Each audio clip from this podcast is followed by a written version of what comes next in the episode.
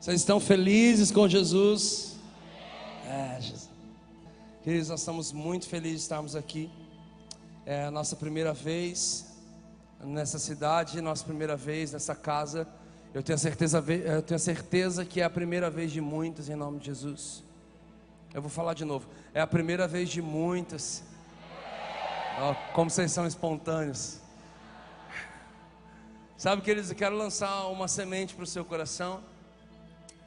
Quando Jesus fala que saiu o semeador a semear, e as sementes caíram em terrenos no meio do caminho, terrenos rochosos, espinhosos, e alguma parte delas caíram em terras férteis.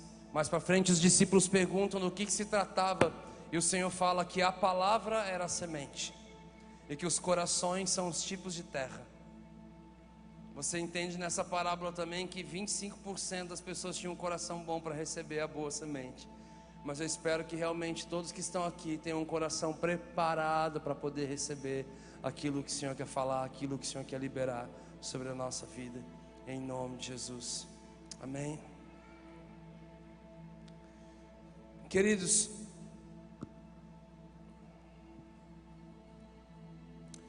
nós somos de Taubaté, somos de uma igreja chamada Poema, pastoreado pelo Leandro Barreto. Sou um dos pastores também naquela casa. Trago um abraço de toda a nossa família espiritual. Eles nos enviaram. É, nós entendemos que no Novo Testamento não existe convite, existe envio. Então nós não nos movemos por convite, nós nos movemos por onde o Senhor realmente quer nos enviar. A nossa liderança também entende. Sabe, queridos, em Êxodo capítulo 19 e Êxodo capítulo 20 tem um grande marco na vida cristã ali existe algo interessante, porque o povo que sempre faz uma pergunta para o Senhor, agora pela primeira vez naquela estação, eles ouvem uma pergunta do Senhor. Nós somos uma geração que fazemos tanta pergunta para o céu, na é verdade. Nós perguntamos tanta coisa para o Senhor, mas chega uma hora que Ele faz pergunta para que a gente realmente entenda que o que move verdadeiramente o céu não são as nossas respostas, não são as nossas perguntas ao céu, mas são as nossas respostas ao céu. Toda ação terrena gera uma reação do céu. Todo se na Bíblia é uma ação terrena para uma reação do céu. Se o meu povo que se chama pelo meu nome se humilhar, eu ouvirei do céu, perdoarei os pecados, sararei sua terra. São três se, três condições terrenas para uma reação do céu. Queridos, em Êxodo 19, o contexto é que um, 3 milhões de pessoas aproximadamente que tinham saído do Egito e eles caminhavam em busca da terra prometida. Eles caminhavam na direção de uma terra que o Senhor tinha prometido para eles, uma promessa incrível, além da conta daqueles que eles podiam pensar, imaginar e pedir. Mas eles caminham durante todo esse tempo, e a Bíblia diz em Êxodo 19,5 que faziam três meses que eles tinham atravessado o Mar Vermelho, quando o Senhor faz uma pergunta ao seu povo. E ele fala: Moisés, pergunte ao meu povo se eles querem ser. Diga comigo, ser. A pergunta foi ser, a pergunta não foi se eles querem ir. Um povo que tinha uma promessa sobre ir para um lugar e eles estavam caminhando para esse lugar. Eles ouvem uma pergunta do Senhor se eles queriam ser. Queridos, essa passagem é realmente um divisor de águas para a nossa equipe de adoração. Há dois anos atrás, o Senhor falou conosco, nós entramos esse ano de 2019 no décimo ano de Ministério Morado. Fazem dez anos que nós temos caminhado pela nossa nação. Nos últimos dois anos e meio, com muito mais intensidade do que nunca. Talvez você conheceu o nosso ministério faz aí uns dois anos, um ano e pouco, ou agora. E, mas é realmente, nós nos enquadramos numa frase demora muito para que as coisas aconteçam de repente. Jesus também é especialista de no meio do processo te preparar para que um dia o de repente aconteça. Todo mundo pega muito isso, ama o de repente bíblico, mas não entende que foram 500 pessoas convidadas para Atos 2.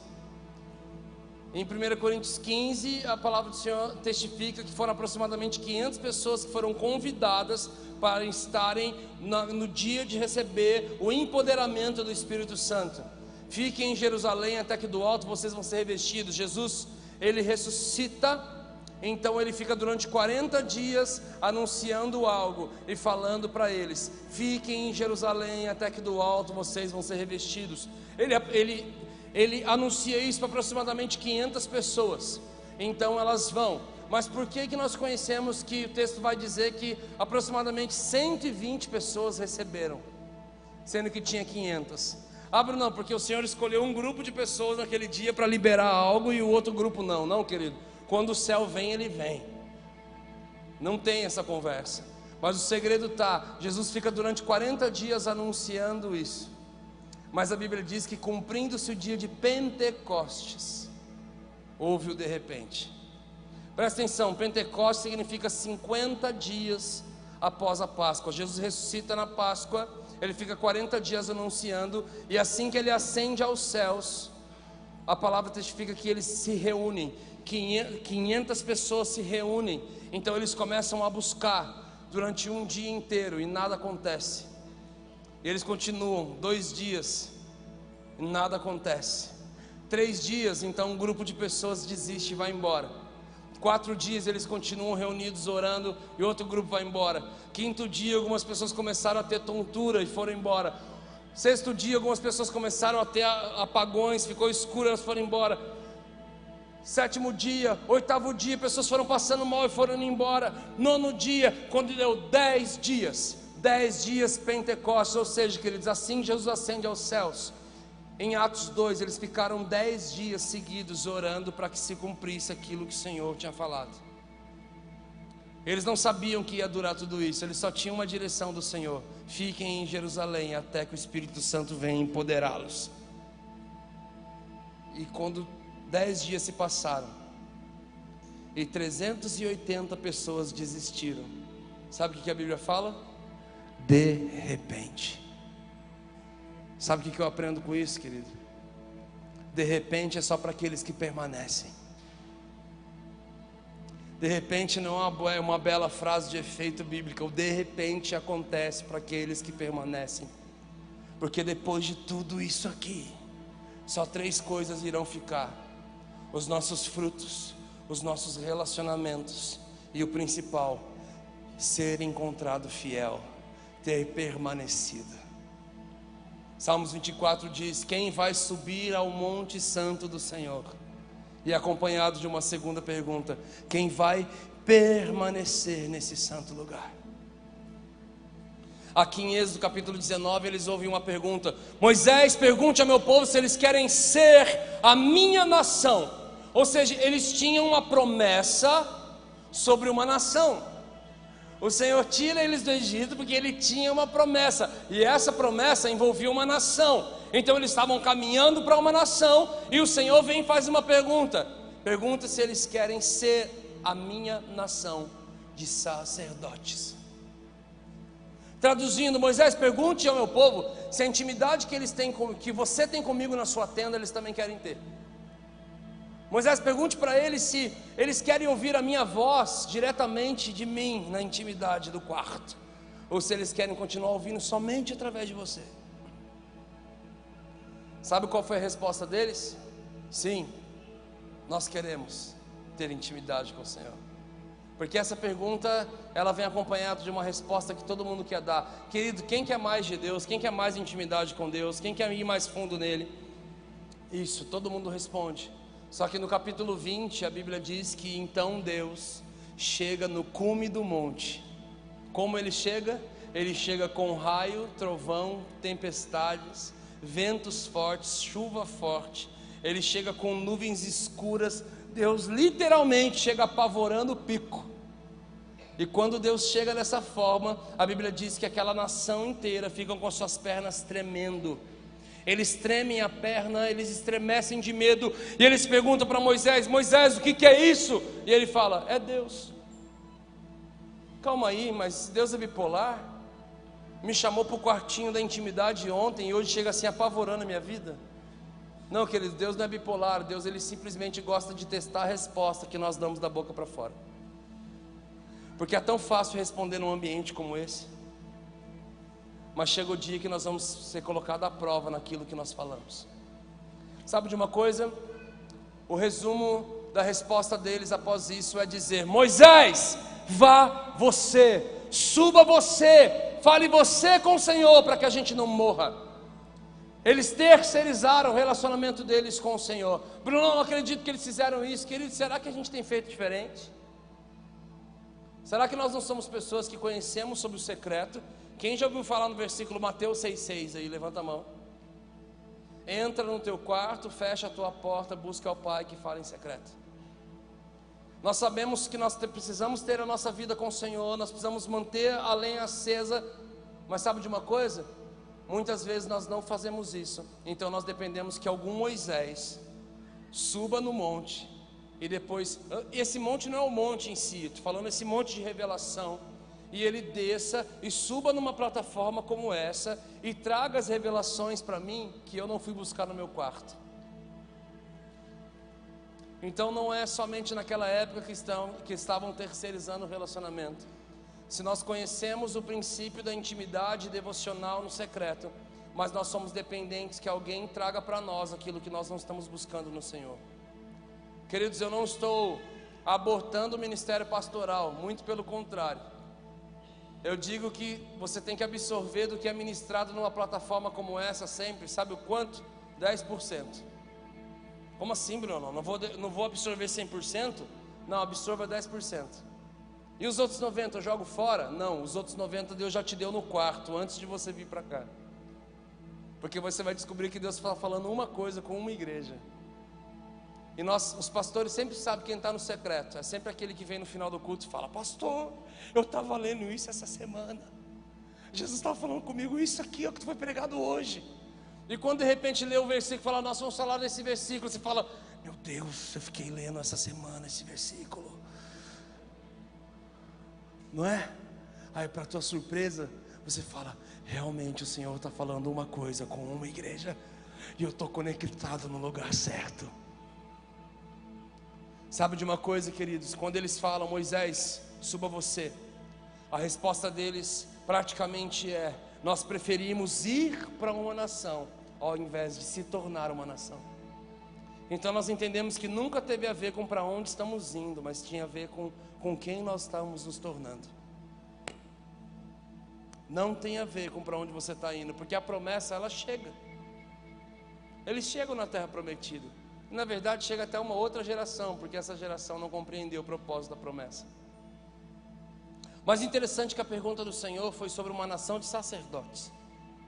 Não dá tempo de entrar e falar sobre sacerdócio total do que nós queremos falar. Existem sete tipos de sacerdócio bíblico, é incrível: sacerdócio individual de Adão, o sacerdócio do pai em Jó, o sacerdócio nacional em, em Abraão, o sacerdócio tribal em Moisés, o sacerdócio arônico em Arão, o sacerdócio de Jesus, na cruz o sacerdócio mundial do cristão. São sete tipos de sacerdócio que nós podemos gastar horas em cada um deles. Mas só para a gente entender início e fim, em Gênesis, assim que o homem vai ser expulso do jardim, assim que o homem e a mulher vão ser expulsos do jardim, a Bíblia diz que o Senhor Deus verteu o sangue de um animal inocente, arrancou a sua pele e fez roupas para Adão e Eva assim que eles estão cobertos com a figueira, a última coisa que o Senhor faz por ele, eles antes deles serem expulsos do lugar de comunhão, é matar um animalzinho inocente. Diga comigo, animalzinho inocente.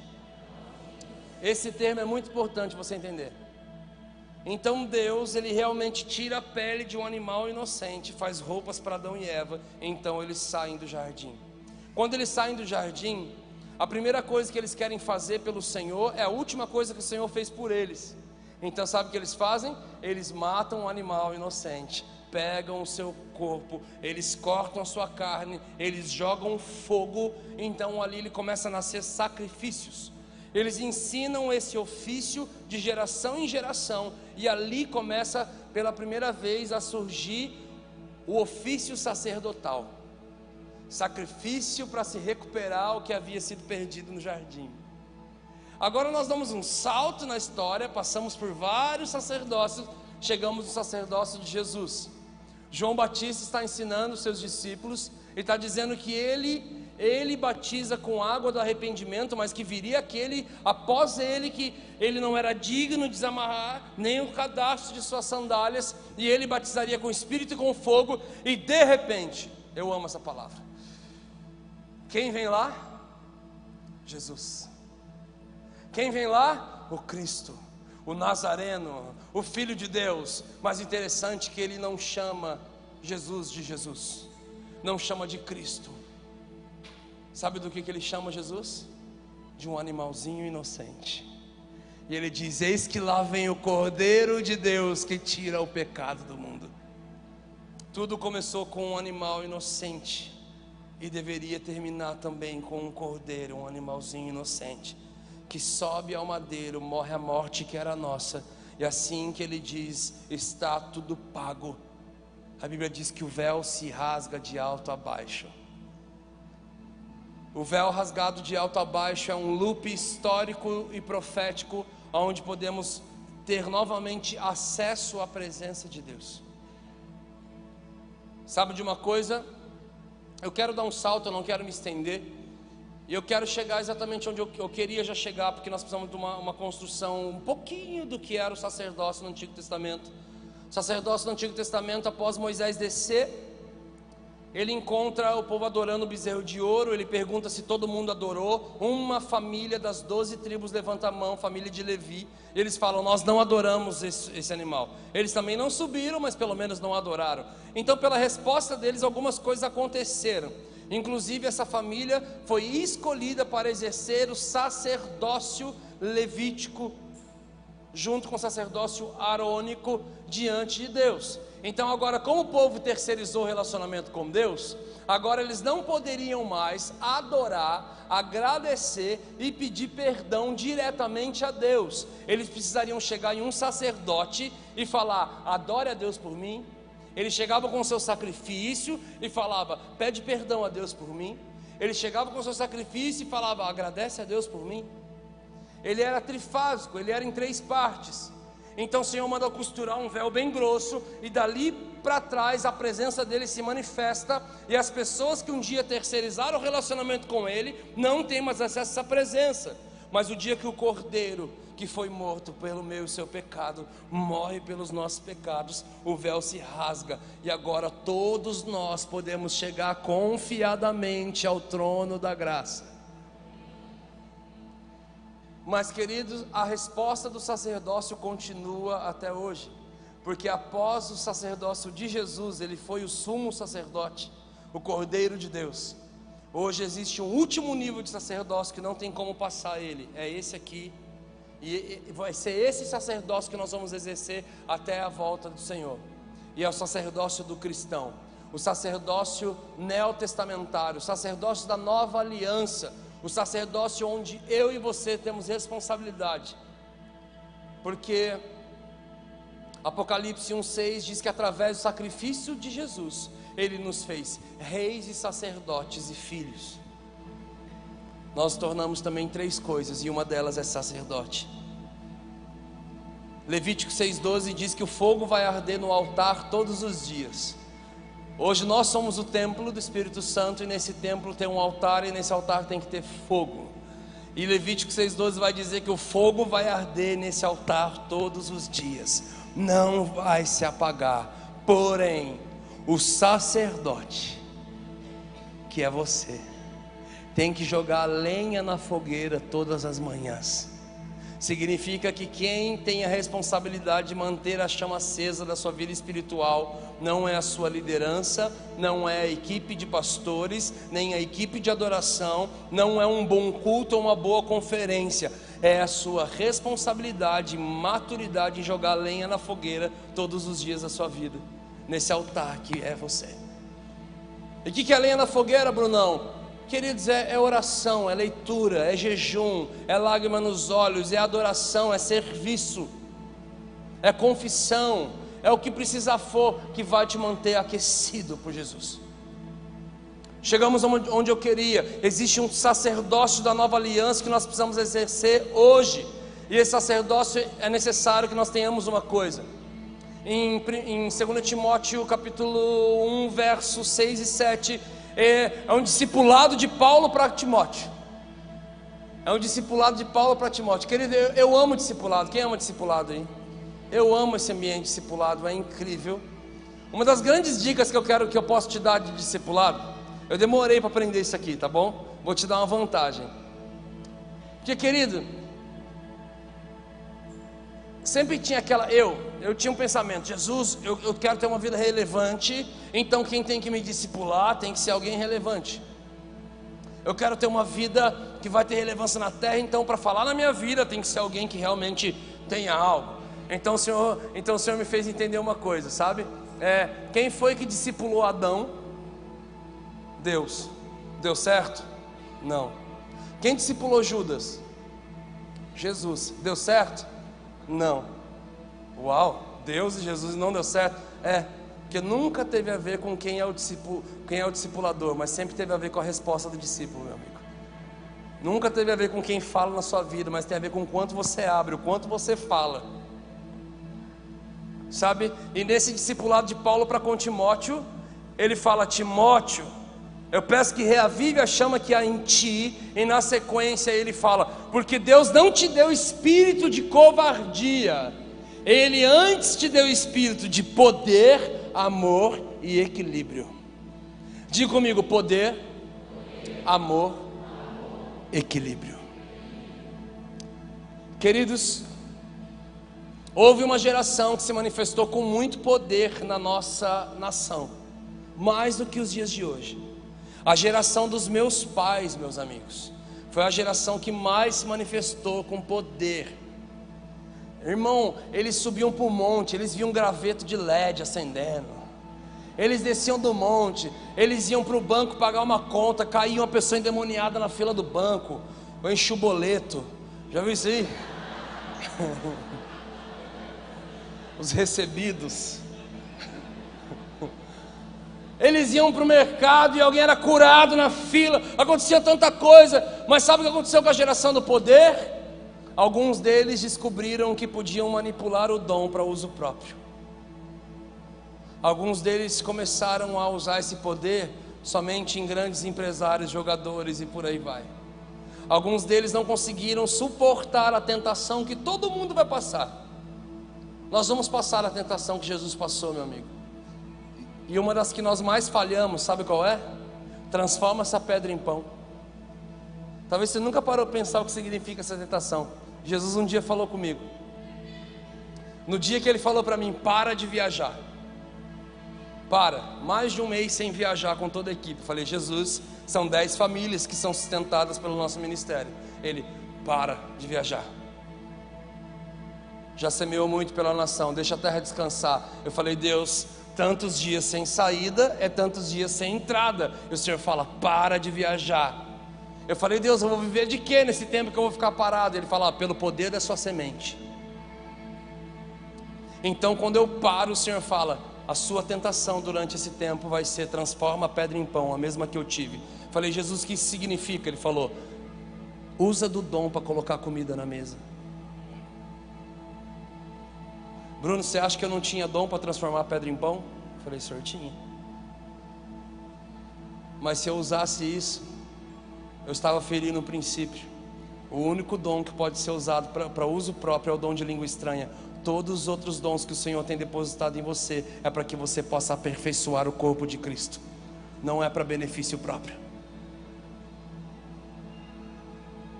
Sabe de uma coisa, queridos?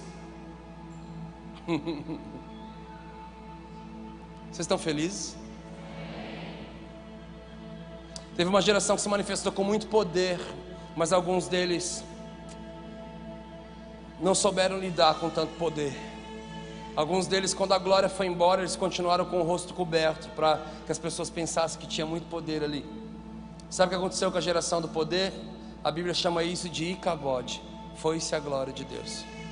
Após isso veio uma geração com muito amor, e foi a geração que criou o termo igreja fora das quatro paredes. Eles começaram a amar os perdidos. Foi a geração do amor. Eles foram servir sopa, calçado, coberta. Eles foram fazer obras sociais. Eles foram, Bruno, mas qual foi o problema da geração do amor? é que eles começaram a amar tantos de fora e começaram a odiar os de dentro.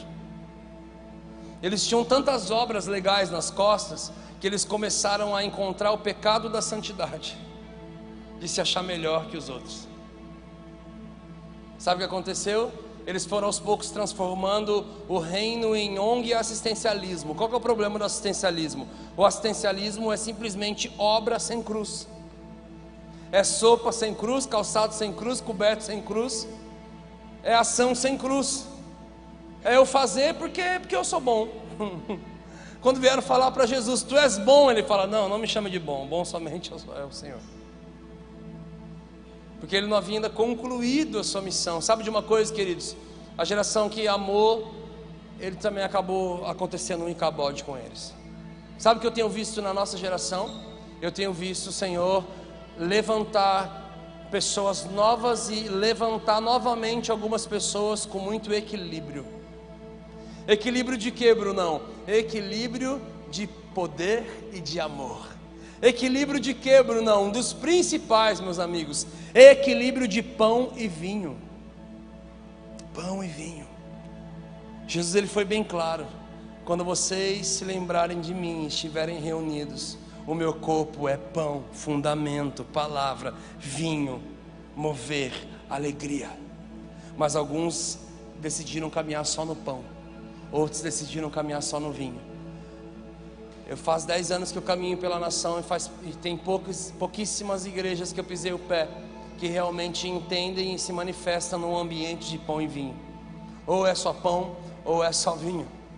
Ou é só o fundamento, aqui nós somos a palavra, somente a palavra. E errais porque não conheceis a palavra. E depois da vírgula fala, e nem o poder. Então a gente ficou tão no pão aqui que nós nos tornamos céticos, nos tornamos chatos, encalados. Mas aqueles escolheram viver só no vinho. Ah, a gente é vinho, vinho, vinho, vinho, vinho. E queridos, esse vinho todo não está te tornando alguém profético. Mas aqueles que decidiram caminhar somente no vinho, infelizmente se tornaram patéticos, muito mais do que proféticos. Porque toda a onda de mover espiritual deles não tem testificação com a palavra. Mas o Senhor chamou a igreja para caminhar num equilíbrio de pão e vinho nós temos base, nós nos movemos no reflexo daquilo que o, o reino dos céus quer fazer na terra.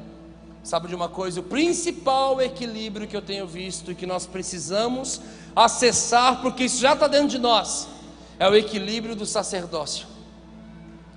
O sacerdócio trino. Qual é o sacerdócio mundial do cristão hoje? Diga comigo: ao Senhor, aos santos, ao mundo mais uma vez, ao Senhor, aos santos e ao mundo. Esse é o meu e o seu sacerdócio. O sacerdócio mundial do cristão hoje. O que o Senhor espera dos seus filhos, porque através do sacrifício dele ele nos fez filhos, mas também reis e sacerdotes. E o sacerdócio real ele opera dessa forma, ministrando ao Senhor no secreto, ministrando aos santos, a igreja nas casas, nas mesas e nos templos, e ministrando ao mundo. Ministrar ao Senhor no secreto, Mateus 6,6, entrar no teu quarto, fechar tua porta, buscar o Pai que fala em secreto. Sabe, no meu aniversário, eu estou com 32 anos de idade, no meu aniversário de 30 anos, eu pedi de presente uma palavra. Falei, Jesus, eu não acredito que Pedro andou somente sobre as águas, muito mais do que nas águas, Pedro caminhou sobre a palavra. Ele falou: Se és de Cristo, pode, posso ir ter contigo. E ele não sai andando, meu amigo. Ele espera Jesus falar uma palavra. E Jesus fala o quê? Vem. E Pedro caminha em cima do vem. Falei: Jesus, por favor, me dá uma palavra. Porque eu acredito que os quatro melhores ambientes para analise o homem a si mesmo, sabe quais são? Aniversário, velório, virada de ano e santa ceia. É verdade, não é? São os quatro melhores ambientes para analisar o homem a si mesmo. Gente, virou o ano. Tamo lá, queimando. Em 3, 2, 1, estamos orando. Feliz ano novo! E você está comemorando, mas só Jesus e você sabe que lá no fundo você está. Eu não emagreci. Eu, eu paguei a academia, mas não fui. Jesus, eu não guardei dinheiro, mas você está aqui, ó. Feliz ano novo. E você está ali, ó, lembrando de tudo que você não fez. Aí você libera uma palavra profética que você nunca falou na sua vida antes. Mas esse ano vai ser diferente. Aniversário, meu amigo. Tem uma época da sua vida que você não vê a hora de fazer aniversário. Mas isso para. Isso acaba. Sabe quando eu era, quando eu era, eu ia falar mais novo, mas era mais magro. Eu meço a minha vida não por idade, mas por quilos. mas quando eu era adolescente, quando eu tinha uns 14 anos, sempre chegava algum tio de 20 e pouco, tio, e falava assim: Olha, aproveita, aproveita, Bruninho, porque depois dos 18 a vida voa. Eu falava: Voa nada, demorei a vida inteira para chegar nos 14. Não vejo a hora de ter carta. Sabe uma coisa que eu falo hoje? Aproveita, molecada porque eles estavam com razão. É verdade, cara. Sabe de uma coisa? A cada aniversário,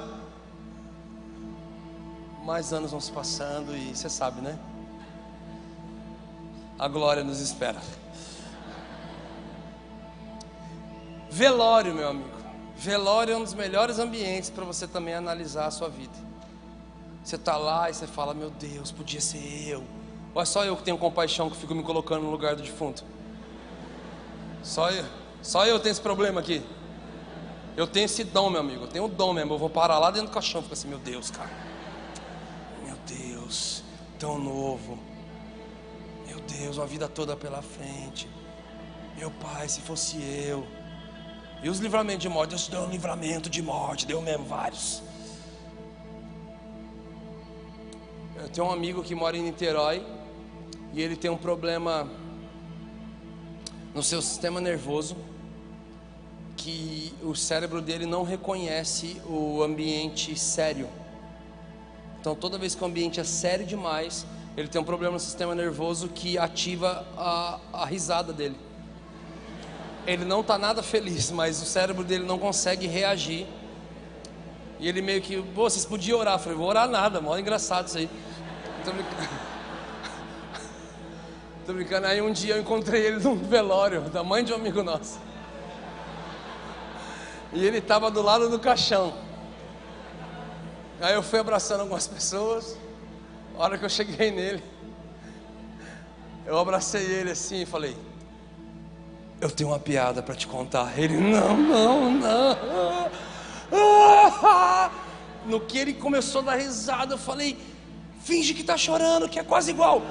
Falei na orelha dele, aí saí, irmão, fui lá para fora. A hora que eu olho, ele tá lá debruçado no caixão. e as pessoas olhavam e falavam, nossa, que menino apegado nela, né? Mais que a família toda. Gente, a gente é filho de Deus, mas vamos viver, né? A graça, né? Sabe de uma coisa?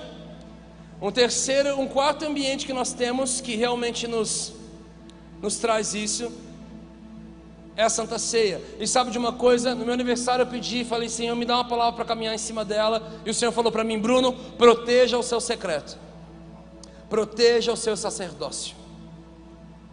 Sabe, o Senhor fez tanta coisa em cima disso, mas resumindo, eu lembro que eu estava na minha festa de aniversário, aconteceu uma situação, então o Senhor falou comigo assim: Bruno, você já desmarcou aniversário para ir em conferência, já desmarcou conferência para ir em velório. Quando foi que você desmarcou algum compromisso com alguém, só porque você queria passar mais tempo no secreto comigo? Aquilo entrou como um soco no meu coração. Eu falei, meu Deus, eu já gastei muito tempo, mas sempre que eu tinha um compromisso, eu honrava esse compromisso. Mas quando foi que as horas passaram e você tinha um compromisso, falou, não, eu não vou poder sair eu preciso ficar na presença, eu preciso ficar aqui nesse lugar. Então, queridos, eu lembro que alguns meses se passaram e eu estava com um compromisso, muito compromisso naquele dia para fazer. E eu lembro que eu estava no quarto tendo tempo com Jesus e eu peguei o violão, eu peguei a Bíblia e eu desmarquei todos os meus compromissos. Eu falei, Jesus, eu desmarquei compromissos sérios, porque eu quero ficar contigo.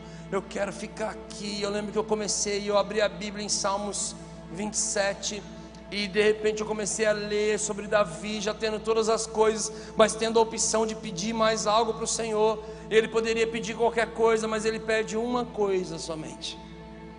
E de repente eu comecei a fazer o que nós chamamos de lédico, que é cantar a palavra. E eu comecei a cantar a palavra, e de repente, pela primeira vez naquele quarto, depois de horas na presença do Senhor, eu comecei a cantar pela primeira vez: Uma coisa vou pedir, deixa ficar neste lugar todos os dias da minha vida. Esse lugar era esse lugar mesmo esse lugar, esse lugar de intimidade a sós.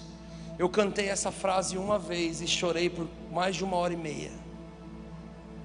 Eu senti que ela virou uma chave. Depois eu continuei cantando ela por mais uma hora e meia, por isso que a gente repete ela bastante. Mas resumindo, igreja, eu não tinha a mínima noção que um dia de proteção do meu secreto poderia abençoar tantas vidas como tem abençoado. Um dia que você protegeu o seu secreto, você vai descobrir que o seu relacionamento com Ele nunca teve também somente a ver com vocês, mas teve a ver com pessoas. Há 12 anos atrás eu estava passando pela pior situação da minha vida. Eu tive uma experiência sobrenatural maligna que me convenceu ao suicídio. Então, há 12 anos atrás, eu estava no quintal da minha casa com uma corda na mão, preparado para me suicidar. Quando eu comecei a dar os passos para poder me, me matar, o Espírito Santo começou a me mostrar algumas imagens, e na minha mente eu falei: é verdade aquela coisa que nós vemos na nossa vida num, num piscar de olhos antes da gente morrer. Eu tinha certeza do que eu ia fazer mas de repente eu comecei a ver coisas que eu nunca tinha vivido. Eu comecei a ver o céu mais riscado de vermelho do que o azul do céu. Eu sabia que aquilo falava de aviões. Só que eu nunca tinha entrado nem no aeroporto há 12 anos atrás. Eu vi o céu cortado de vermelho. Eu via pessoas, multidões de pessoas sendo curadas, transformadas. E eu falei: que que é isso? E o Senhor falou: Você não está abrindo mão somente da sua vida você está abrindo mão de todas essas vidas, cara. Não é somente sobre você. Eu lembro que eu peguei, eu dobrei meus joelhos, eu saí correndo para dentro de casa. Eu falei, diabo, eu não consigo nem te repreender de tanta brecha, de tanto pecado, de tanto lodo que está a minha vida. Mas eu vou entrar na minha casa, eu vou me arrepender, eu vou chorar o choro amargoso, eu vou, eu vou entrar no processo, eu posso até comer o pão que você amassar, mas depois eu vou comer do pão que amassa você. Eu vou dedicar a minha vida a te dar dor de cabeça e te dar o maior prejuízo que você já teve na sua história. Porque naquele dia a, a presença do Senhor me convenceu, e ela me convenceu também muito mais de uma coisa, que não tinha a ver comigo, tinha a ver com muito mais pessoas. Nós apontamos o dedo para Judas e chamamos ele de traidor. Sim, ele foi traidor. Mas tem um detalhe da história que nós precisamos ter uma atenção. Judas, ele traiu Jesus por quantas moedas de prata? 30. Eu queria que você entendesse que o conceito das 30 moedas de prata foi a traição, mas a real entrega das 30 moedas de prata Nunca foi com a fala: vamos te dar 30 moedas de prata e você vai trair Jesus. Não. Eles falaram: nós vamos te dar 30 moedas de prata por duas informações. Eles estavam comprando informação. Qual era essa informação? Primeiramente, aonde Jesus estava e segundo, quem Jesus era. Por isso beijo no rosto. Judas recebe as 30 moedas de prata para poder dar acesso aos guardas aonde Jesus estava e quem ele era. Queridos, Judas não somente traz Jesus, Judas ele vendeu o seu secreto. Aonde Jesus estava? Getsemane, jardim secreto da oração. Judas ele não somente traiu, mas ele vendeu o seu secreto. Mas antes de apontar o dedo para ele e falar que é vendedor de secreto, a gente precisa entender que as 30 moedas de prata só atualizaram e trocaram de nome nos dias de hoje. Então nós vamos entender pelo que nós temos vendido o nosso secreto. Porque as 30 moedas de prata hoje se chama, sabe o que? TCC da faculdade. Trabalho, serviço, emprego, Netflix. Netflix. Maratona, série, rede social. Queridos, aí você começa a entender e falar: pelo que eu tenho vendido meu secreto? Por quanto você tem vendido seu secreto? Vira para o teu vizinho e fala assim: não venda o seu secreto. Fala para o teu vizinho: proteja o seu secreto. Que você realmente possa ter a, a consciência de que o Senhor nos convidou para um ambiente que nós não podemos vender, que nós não podemos parar de proteger esse lugar, porque somente os íntimos verão o Senhor. O segundo nível de sacerdócio, querido, é o sacerdócio. Deixa eu ver o horário. É o sacerdócio. Vou correr agora, hein? Já vi que passou das 10. O segundo nível de sacerdócio é o sacerdócio aos santos. Ministre ao Senhor no secreto, mas ministre aos santos. Aonde? Nas mesas, casas e templos. Queridos, vocês tem trabalho nas casas aqui, a igreja? Tem células, ou seja o nome que se Células. Então, ó, beleza, nós, essa casa já tem um trabalho nas casas, nós estamos num culto na igreja, então vou falar para vocês, como vocês já conhecem a casa, já conhecem a igreja, eu vou falar para vocês sobre a cultura da mesa.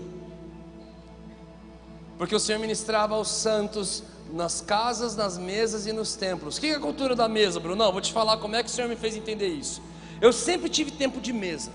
Sempre priorizei ter mesa com o pessoal. Vem amigos para minha casa, vou para casa deles, nós vamos, nós vamos sair agora. É bem provável que a gente não consiga atender o pessoal, porque eu sempre priorizo ter tempo de mesa com os pastores, com a liderança da igreja. Nós vamos para a mesa. Sabe o que acontece? Nós estávamos um dia num açaí em São Paulo. E, gente, nós estávamos no açaí em São Paulo, estávamos é, eu, todo o time do Morada, estava o Tom Molinari, o André Aquino, o Alessandro Vilas Boas e o Nick Bilman. Estava uma molecadinha do fogo. A gente ia virar tudo lá, aquela, aquele, aquele lugar. E nós iríamos, estávamos conversando sobre algo que iria acontecer no dia seguinte, chamado Som do Secreto. Alguém já foi abençoado por esse vídeo no YouTube, Som do Secreto? Sabe? E realmente ali estava nascendo aquilo que nós acreditamos, que é o quarto gerou a mesa, a mesa gerou o palco e o palco vai sustentar o campo.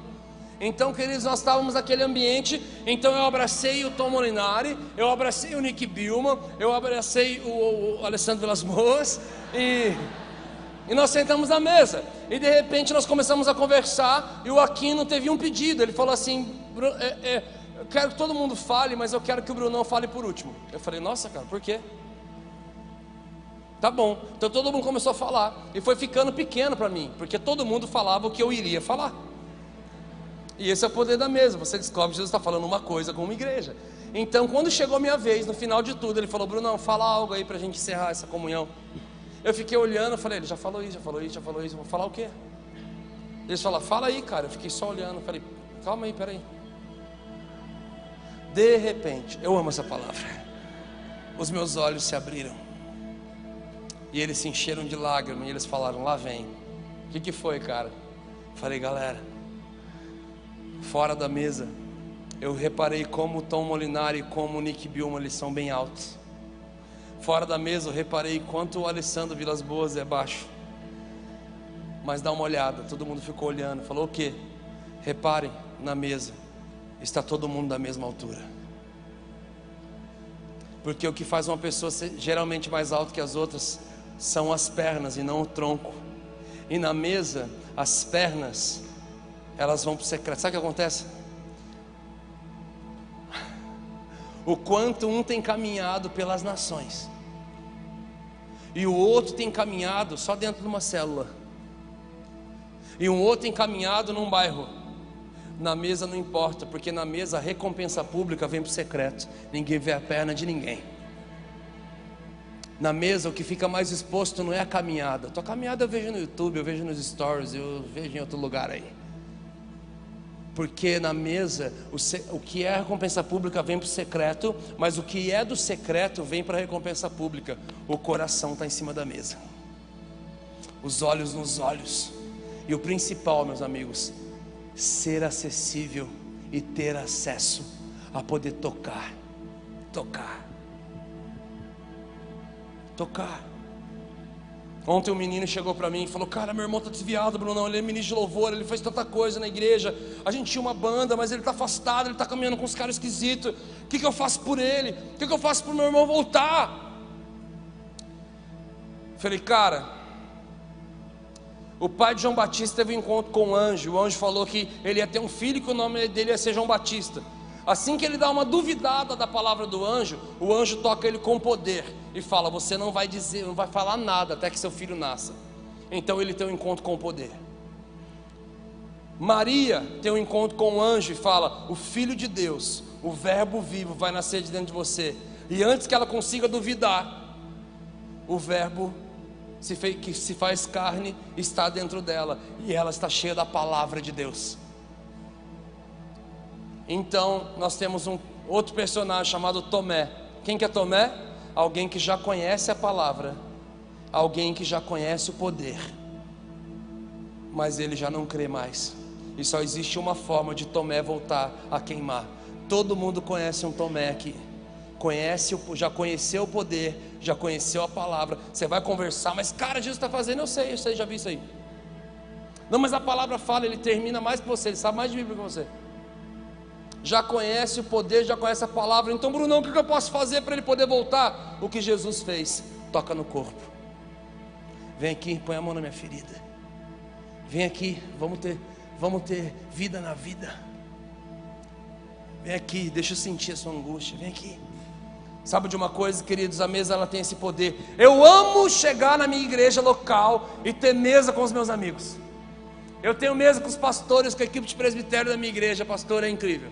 Eu sento na mesa, eles falam, e aí Brunão, como é que tá? Falei, cara, tá incrível, estamos caminhando a nação, estamos indo para várias nações, temos convite de várias nações, a gente nem consegue ir, cara, e tá assim, tá assado, mas o tempo tá escasso, a gente está discernindo aquilo, aí quando eu espero um glória a Deus, sabe o que que vem? Legal, né, cara? Tá famosão, né? Cheio de seguidor no Instagram, né? Oferta gorda, né? Conhecido, né?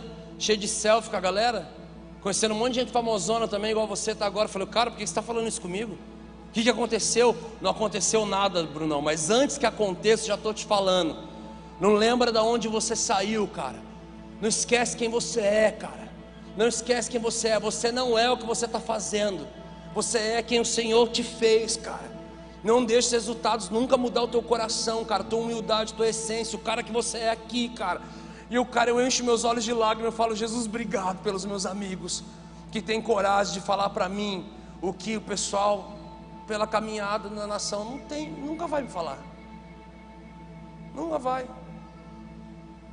O pessoal faz fila para falar que benção, pedir uma oração, orar, pedir para tirar uma foto. E eles não falam isso, e também não vem querer empolgar, não, porque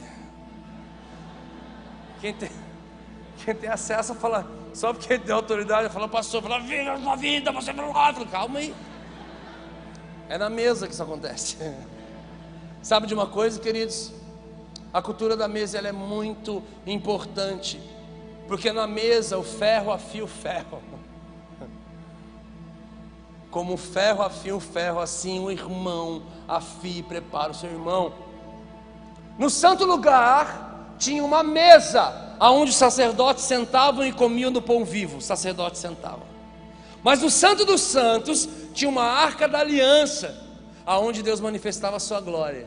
E a Bíblia diz que tanto a, a mesa quanto a arca, elas foram inspiradas pelo mesmo Deus, através do mesmo artista, Bezalel. E sabe de uma coisa? Feitas com a mesma madeira, acácia, e cobertas com o mesmo material, ouro dois ambientes diferentes, matéria-prima igual. Não significa que somente a mesa e a glória do secreto elas são da mesma do mesmo material. Significa que elas carregam a mesma essência. Significa que a unção que flui, o poder que flui, o ambiente que flui lá no teu secreto, no Santo dos Santos, é o mesmo que flui quando você senta na mesa com os sacerdotes para receber do pão do céu. Só que existe uma ordem certa. Começa na mesa. Eu tenho uma agenda, eu trabalho com uma agenda. Depois o pessoal fica tudo perguntando quando eu falo isso em alguma mensagem, chama Google Agenda. E você, o pessoal do escritório manda as coisas para cá, eu consigo alimentar ela. Só que eu, eu decidi é, organizar minha vida por cores. Eu não decorei tão fácil, eu fui fazendo uma coisa de cada vez. Chegou uma hora que hoje, qualquer cor para mim que eu olho, eu já sei o que, que é na minha vida. Então eu olho aqui, se está lá, se está uma data, está escrito em vermelho, eu sei que é uma viagem que eu tenho com morada. Se eu olho que está em verde, é uma ministração que eu tenho sozinho na minha, na minha igreja local. Se está em roxo, é alguma reunião que eu tenho ministerial da minha igreja local. Se está em laranja, algum compromisso que eu tenho que fazer na rua, pagar conta, fazer alguma coisa. Se está em azul é algum tempo que eu vou ter de descanso com a minha família, alguma viagem que eu vou fazer, algum passeio que eu vou ter, algum dia que eu vou ficar off em casa. Mas quando tem amarelo, amarelo é mesa. Mesa, comunhão, discipulado, churrasco, chame como quiser, mesa. São os meus tempos de mesa. São as minhas programações para ir viajar para outra cidade para ter mesa com pessoas. Pessoas que vão vir para minha casa para ter mesa. Quinta-feira está chegando gente em casa. Para quê? Ter mesa. Vai ficar quinta, sexta, sábado. Tomara que vá embora, a hora que der para ir, mas eu amo a mesa. Estão indo, mesa. Esse ambiente de comunhão. E para encerrar esse assunto, Mateus 6,6 quando fala, vai cair o castelinho de muita gente agora, quer ver? Mateus 6,6 quando fala, entra no teu quarto e fecha a tua porta. Esse quarto no grego é o quarto chamado tameion em grego é tameion. E tameion significa quarto de dispensa de alimentos. Que? É onde guarda comida? É. Nossa, estou orando errado, eu tenho que orar lá na dispensa agora. Não, querido, sabe o que o Senhor estava falando? É que o ambiente de solitude bem resolvida, o que é solitude bem resolvida? Tem pessoa que não sabe estar só. Quando você não sabe ficar sozinho, e essa solitude você fica sozinho, mas você fica desesperado, você não sabe ficar sozinho. Ou você fica sozinho, você peca, ou você fica sozinho, você fica depressivo, ou você fica sozinho, você fica. Isso te gera uma solidão. Mas quando a solitude é bem resolvida, está falando de alguém que sabe estar só. Queria dizer, eu, eu amo gente, amo, de verdade. Mas eu amo também ficar sozinho. Eu amo. Tem época da minha vida que eu já, eu já até olho no ano assim, ó. Já pego a minha agenda, coloco na mão da minha esposa falo, quando você vai para tua mãe? Quando que eu vou? Eu às vezes eu me afundo lá em Campos Jordão, moro pertinho de Campos Jordão, vou para lá, fico num chalé lá, eu fico lá só eu e Jesus, ou fico em casa, ela voltando para casa da minha mãe tal dia, eu fico lá dois, três dias em casa sozinho, eu consigo escrever mais, eu consigo fazer mais, eu consigo produzir algumas coisas, é bom você saber estar só. E o Senhor, quando fala entrar no teu quarto, ser dispensa de alimento, Ele está falando quando você tem uma solitude bem resolvida com o Senhor, você pode estar numa bicicleta, você pode estar numa moto, você pode estar num carro, você pode estar sozinho num banheiro, você pode estar sozinho numa sala, você pode estar sozinho no seu quarto, ou você pode estar sozinho na cozinha ou até na dispensa de alimentos. Está falando que você saber estar só com o Senhor é a mesma coisa de você ir numa dispensa de alimentos espirituais e pegar todo tipo de alimento que você conseguir. Mas me fala uma coisa: o alimento que nós pegamos na dispensa a gente consome ele aonde? Na mesa. Querido, tenha tempo de mesa. Tenha tempo de qualidade. Porque a mesa genuína, a cultura da mesa, você senta nela não para falar dos outros, mas para falar de vocês, e para falar do céu, e para falar do reino, e para falar de Bíblia, para falar de vida.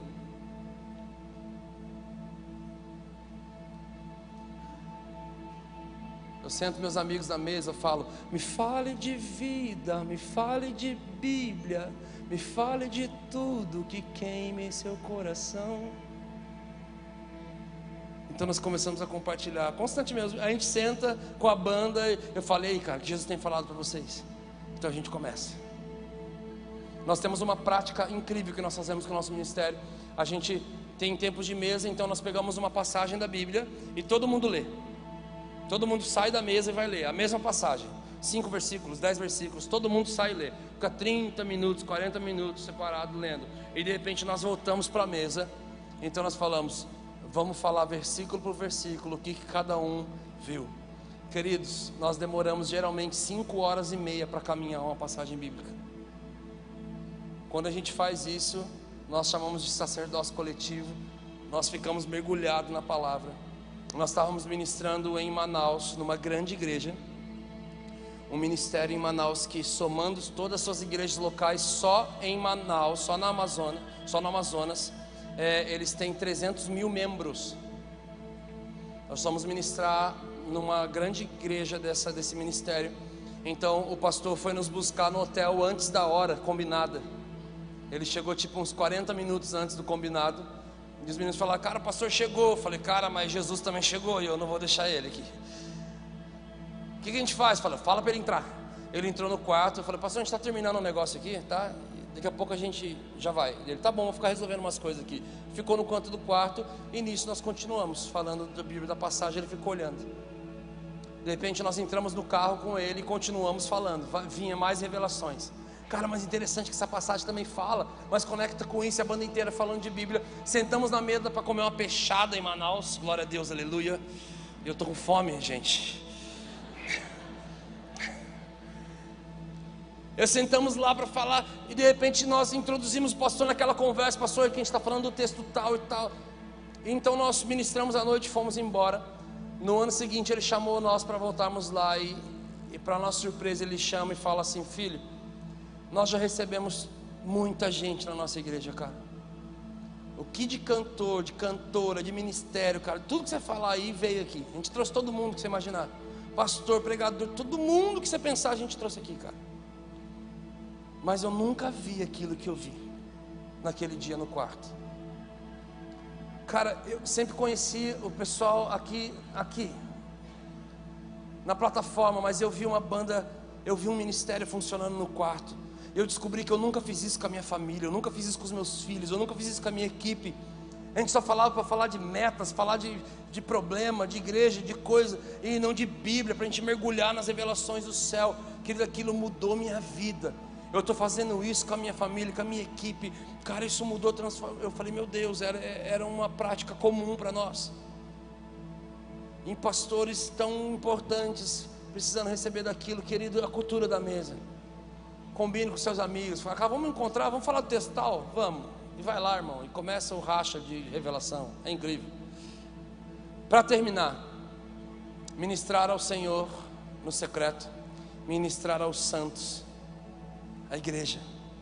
Ame a igreja. Deixa eu falar mais uma coisa em cima dos santos. Ame a igreja de Jesus.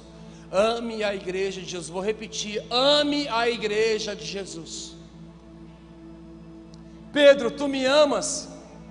Eu te amo, Jesus. Pedro, tu me amas? Eu te amo, Jesus. Pedro, tu me amas? Tu sabes que eu te amo, Jesus. Ele tinha acabado de negar Jesus três vezes. Ele ouve três respostas na segunda fogueira. E sabe de uma coisa? Depois da terceira resposta, Tu sabes que eu te amo, Jesus. Eu imagino a cena de Pedro vindo com lágrimas nos olhos, dar um abraço em Jesus, porque afinal ele tinha negado e agora ele estava reconhecendo, falando do amor dele. Mas antes que ele consiga abraçar, um dedinho na testa assim de Jesus e fala: Você me ama? Então, cuida da minha igreja, apacenta a minha igreja. Você entendeu que depois a pergunta de Jesus para Pedro é: Você me ama? Amo. Não tem abraço, lágrima e choro? A resposta do Senhor é: Ah, você me ama? Te amo, Senhor. Então tá bom. Cuida da minha igreja. Porque para o Senhor, a medida do quanto nós amamos Ele, é a medida do quanto nós amamos a casa dele. A medida que nós amamos o Senhor é a mesma medida que nós amamos a igreja dele, servimos a igreja dele. E deixa eu falar uma coisa para vocês aqui: tem algumas pessoas que estão me ouvindo que você se enquadra muito bem naquilo que a palavra fala. Já era para vocês serem mestres no nosso meio, mas vocês continuam precisando de leitinho espiritual. Não amadurece, não toma postura e nem posição. Por favor, meu amigo, vamos lá. Tem pessoas aqui que meus amigos, seus líderes, seus pastores devem falar de você, cara, era para ele estar do nosso lado aqui, ó. Mas não amadurece, não cresce, não rompe com essas coisinhas. Já era para ser mestre no nosso meio. Mas você não tomou postura e atitude de falar, vamos parar de mimimi, vamos parar de frescura e vamos para cima, vamos amar a igreja, porque a igreja não é perfeita. Tem um pastor amigo meu que um casal, uma família chegou nele e falou assim: Pastor, a gente vai sair da igreja. Vocês vão desviar? Não, a gente vai para outra igreja. Por quê? Essa igreja aqui é cheia de problema. E a gente vai atrás da igreja perfeita. E ele falou assim: Então tá bom, quero fazer um trato com vocês. Quando vocês encontrarem essa igreja, vem aqui, me avisa, eu fecho a nossa igreja e eu vou com todo mundo para lá. Eles falaram: Tá bom. Uns sete meses depois, a hora que ele vai começar a pregar, ele olha o casal, a família está lá no meio, assim. Ó. Ele fala assim: Bruno, não aguentei. Te falei de púlpito. E aí? Não achou a igreja perfeita, não? Lá do meio da igreja eles falaram: Não, pastor, é tudo problemático igual essa aqui também. Falou, podia ter dormido sem essa, Bruno.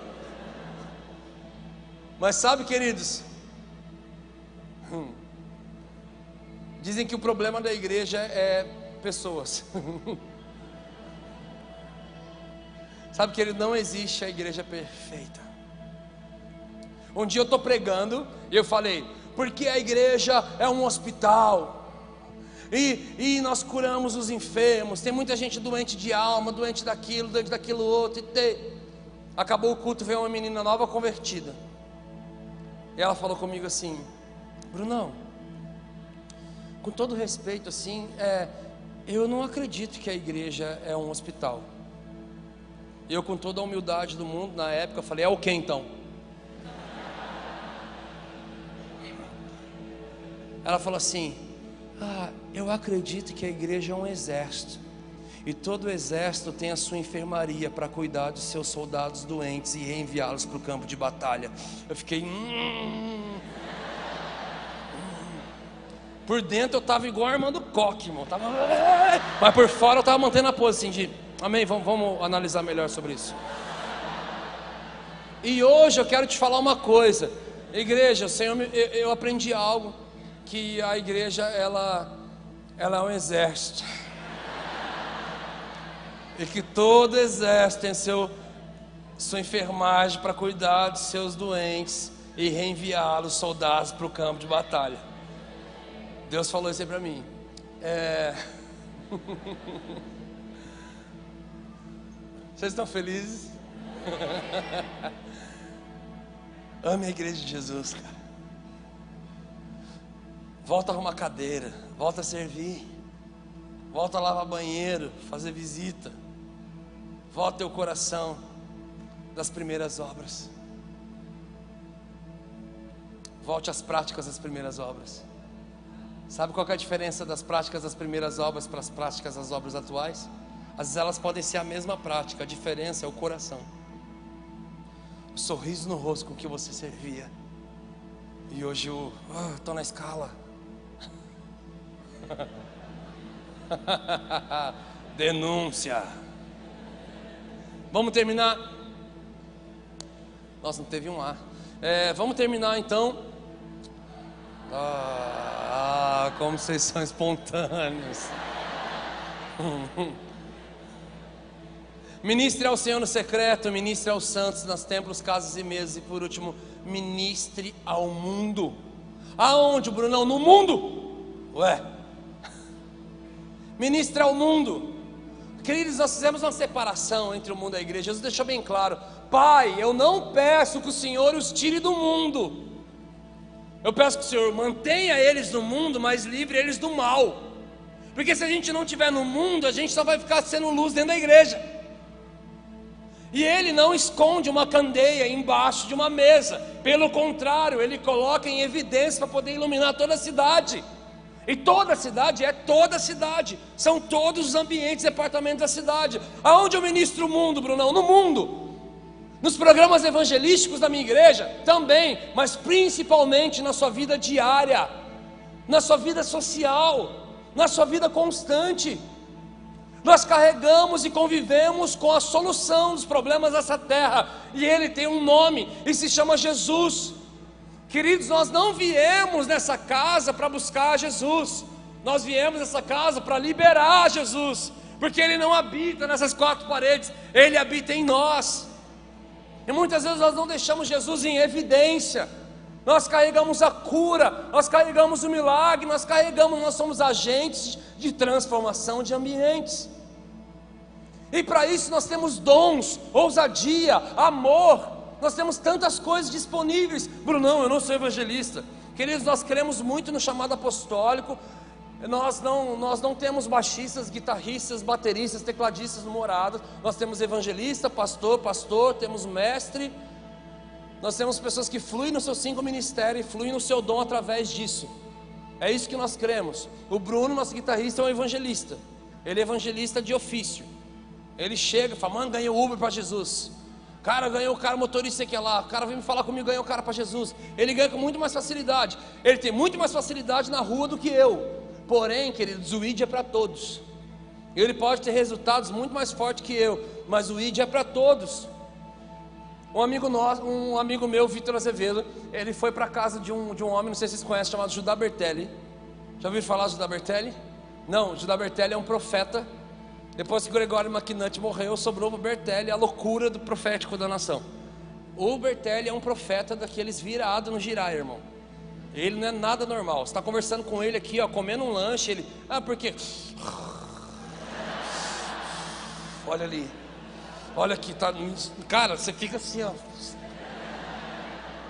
Ele começa a olhar, sabe quando começa a olhar para o teu ombro, assim, atrás de você, para cima, assim, falar, ai meu Deus. Hum,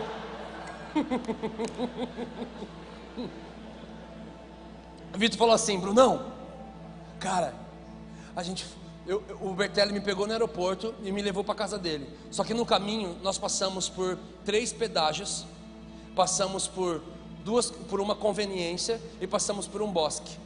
Eu falei, e aí, por que você está me falando isso? Ele falou assim, porque nos três pedágios, as três atendentes aceitaram Jesus. A gente parou para tomar um café numa conveniência, tinha dois funcionários, adivinha? Os dois aceitaram Jesus.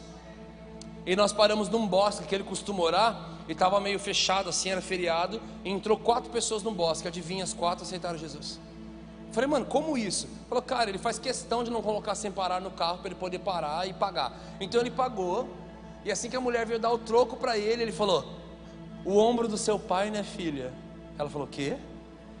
O ombro do seu pai está com problema, né? Vai ter que fazer cirurgia dele. Como que o senhor sabe, tio? Eu sei, inclusive, que teu ex-namorado disse para você que você não ia ser feliz com ninguém. E é o seguinte: Deus está colocando a mão lá no ombro do seu pai agora, está curando ele, e ele está te dando uma família, um maridão lindo de Deus. Você vai ser muito feliz, vai ter uma família. Filho, você quer Jesus? Eu quero. A fila lá para trás. Falou, Bruno, chegava em, outro, em outra guarita, já era outra revelação, outro apelo. Eu falei, cara, gente, isso aí é bíblico. Está aí, temos nove dons espirituais disponíveis. E a Bíblia termina falando no texto sobre os dons. Busque com zelo os melhores dons. Meu amigo, está disponível. Um dia vai cessar, mas não cessou. Então busque os melhores dons para o funcionamento do ministério. Ah, Bruno, eu não sou muito dos dons assim. Então vamos para outra coisa. Vamos para o amor. Queridos, eu viajo a nação inteira há muitos anos. Eu não conheço uma igreja no Brasil que tenha mais homossexual que a minha igreja. Transsexual, tem tantos nomes agora. Gente, tem tanto, mas tem tanto na minha igreja, que você não sabe com quem você está falando. Aí você não sabe se é irmão ou irmã, se chama de benção. Você fala, e aí, benção? Então você fala, quem está aí? Calma aí. Um dos líderes em treinamento é, é, que eu ergui na minha supervisão de células, o, o, quando eu entreguei, antes de eu entregar a supervisão, um dos últimos líderes que nós erguemos como líder em treinamento, ele chegou na igreja, ele era uma mulher. Ele chegou, ele tinha, pra, ele era uma drag queen, sim. Ele se transformava para fazer, fazer essas coisas. E aí ele, eu cheguei nele e falei, cara, me conta mais a sua história. Ele falou, Brunão, eh, eu vim para a igreja. Quando eu vim para a igreja eu era casado. Eu falei, você era casado, cara? Ele falou, era. Sabe o cara tal, líder de tal coisa na igreja? Eu falei, sei. Ele era meu marido. Nós ouvimos falar sobre uma igreja que amava os perdidos. Nós temos, tínhamos uma carência de Deus muito forte e não tínhamos nenhuma igreja que nos aceitava. Então nós viemos aqui, anos atrás, viemos como casal, entramos de mão dada no culto. Ninguém olhou esquisito para a gente, pelo contrário, as pessoas vieram e nos abraçaram. Elas nos abraçavam, elas nos beijavam no rosto, elas perguntavam se a gente estava bem, perguntavam se nós estávamos precisando de alguma coisa. Elas nos chamavam para comer depois do culto, com os irmãos da igreja, com os jovens. Era casal às vezes e a gente estava lá. Um casal da igreja, casal da igreja, um casal de homem com homem, e a gente estava lá.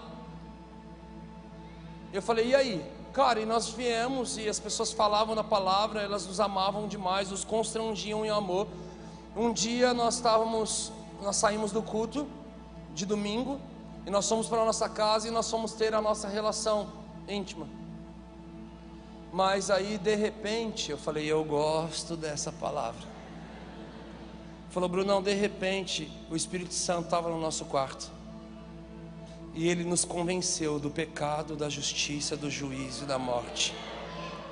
Nós começamos já a chorar de frente um com o outro. Nós estávamos convencidos que aquilo não era o modelo e o padrão de Deus para a nossa criação. Ele começou a ajustar algumas coisas dentro de nós e nós já olhamos um para o outro, falando: quem vai embora? E eu fui embora de casa.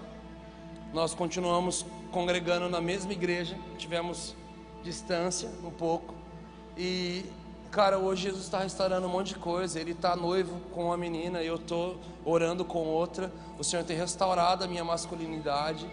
Sabe? Eu falei, cara, e como que é para você tal coisa? Como é que é isso, Brunão? Assim como para você, que você é casado e você é casado com a sua esposa e você tem que ter olhos para ela. Em algum momento pode passar alguma mulher que você queira olhar e ela não te pertence. E se você olhar, é teu. Então, mesmo sendo da sua natureza, se você fizer aquilo, é errado. Eu luto contra a minha natureza adâmica, que quer fazer eu olhar para algumas coisas de uma forma que não era para eu olhar. Então, assim como Paulo, eu esmurro a minha carne. Eu esmurro a minha carne para que Cristo possa nascer dentro de mim. Eu falo, Senhor, isso não provém de ti. Eu estou lá naquele dia, eu entendi uma coisa: que durante muito tempo nós, como igreja, erramos, sabe no que? Querendo fazer o papel do Espírito Santo. Quem convence é o Espírito Santo. Sabe o que a igreja faz? A igreja ama, meu amigo. Ah, mas ele é, eles fazem isso. Ame. Não, mas ele tem, faz tal. Ame. Mas ele faz não sei. Ame. Se a gente for jogar o que você fazia, vai ficar bonito? Ele tirou os meus pés de um tremedal de lama e firmou sobre a rocha firme. Meu irmão, constranja em amor tudo e qualquer um. E quando ele for perguntar por que você faz isso, vai poder falar, porque ele me amou primeiro. Então eu posso, tudo que o Senhor faz em você, ele pode fazer através de você. Falei de dom, falei de amor. Deixa eu te falar de ousadia. Nosso baterista, ele é casado com a Stephanie. E a Stephanie, a esposa dele, a Stephanie tem quantos anos, Fê? 22. Mas ela é esquisita desde os 14. Não, ela é esquisita mesmo. Ela é muito de Deus. Tá nem aí. Você tromba ela na rua, tá orando por alguém. Ele chega para pegar ela na faculdade, ela está lá discipulando alguém. Ela, 14 anos de idade, já fazia parte da reunião dos pastores, apavorava todos os pastores da reunião. Conversa começava a mudar, ela já falava: Mas espera aí, mês passado vocês decidiram tal coisa, vocês agora estão indo para outro rumo, vocês não firmam naquilo que Jesus falou. Ficava olhando: Quem que é essa moleca que está aqui? 14 anos de idade. Sabe de uma coisa? A, a Esté, esses dias, ela foi no cinema com as amigas dela e ela assistiu um filme e assim que acabou o filme começou a passar os créditos ela ela levantou para ir embora mas ela reparou que o cinema não levantou para ir embora então ela olhou para trás e viu que as pessoas estavam chorando porque aquele filme tratava de um assunto bem delicado as pessoas estavam bem assim quebrantadas com aquilo então ela ela ela vai no, no meio do cinema ela vira para trás ela vira para todo o cinema e fala pessoal e na época era, foi mais anos atrás, né? Devia ter uns 19, 20. Ela falou assim: Pessoal, sabe que vocês estão assim? Não é por causa de um filme, Vocês estão assim, porque esse filme falou sobre tal coisa. E Jesus ele resolve essa coisa de tal maneira. O coração de você está assim, porque o coração de você está preparado para receber Jesus. E se alguém quiser receber Jesus, por favor, vai ali fora. Me procura na pipoca. Não foi assim, mas poderia ser.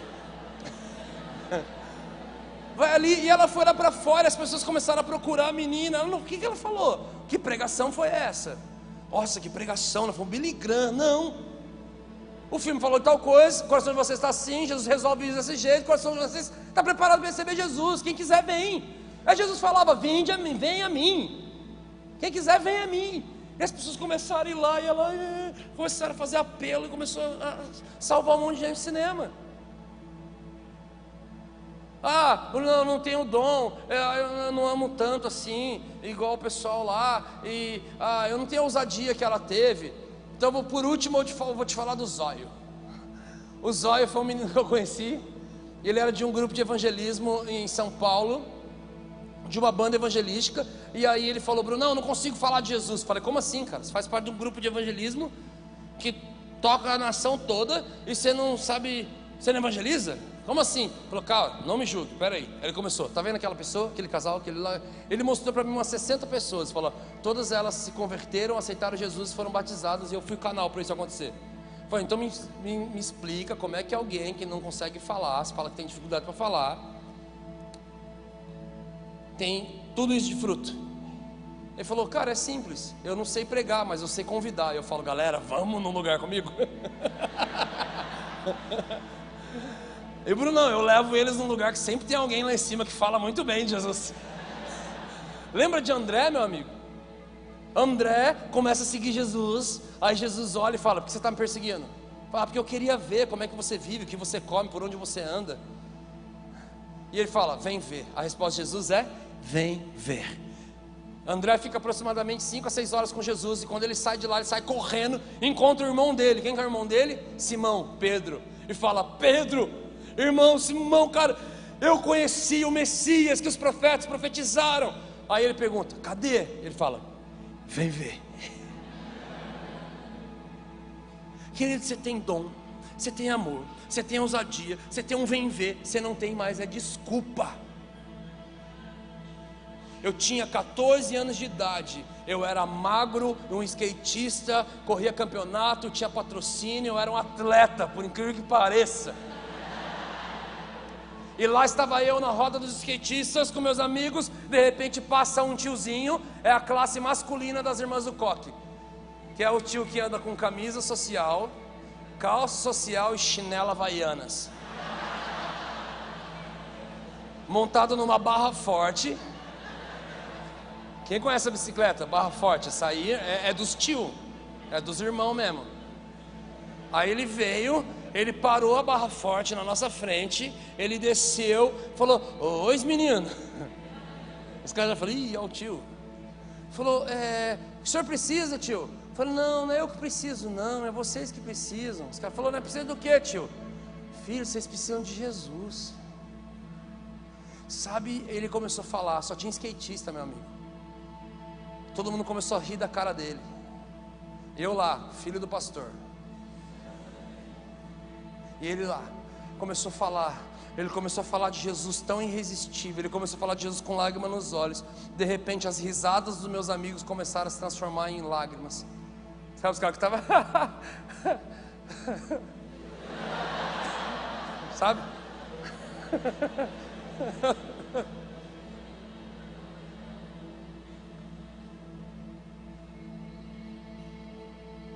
E um a um, meus amigos começaram a aceitar Jesus. Aquele homem evangelizou, falou de Jesus, fez o apelo aos meus amigos, eles aceitaram Jesus, a maioria deles, acho que uns três ou quatro que não. E ele pegou a bicicleta dele com um sorriso no rosto, foi indo embora. Eu peguei meu skate desesperado, corri atrás dele, parei na frente dele, com lágrimas nos olhos. Eu falei, tio, como é que faz isso? Ele falou assim: por que, filho? Eu falei: eu sou filho do pastor da igreja ali, ó. Eu toco no louvor. Eu conheço esses caras aqui há, dois, há anos. Eu nunca falei de Jesus para eles. Eu nunca fiz o que o Senhor fez em um dia. Como é que faz isso? Ele falou: Também não sei, filho. Eu só estava indo para o culto. E aí o Senhor me fez lembrar da passagem que ele chega em uma árvore porque ele quer comer o fruto dela, mas ele não encontra fruto nenhum. E ele fica tão irado e ele estende a mão e aquela figueira seca na hora.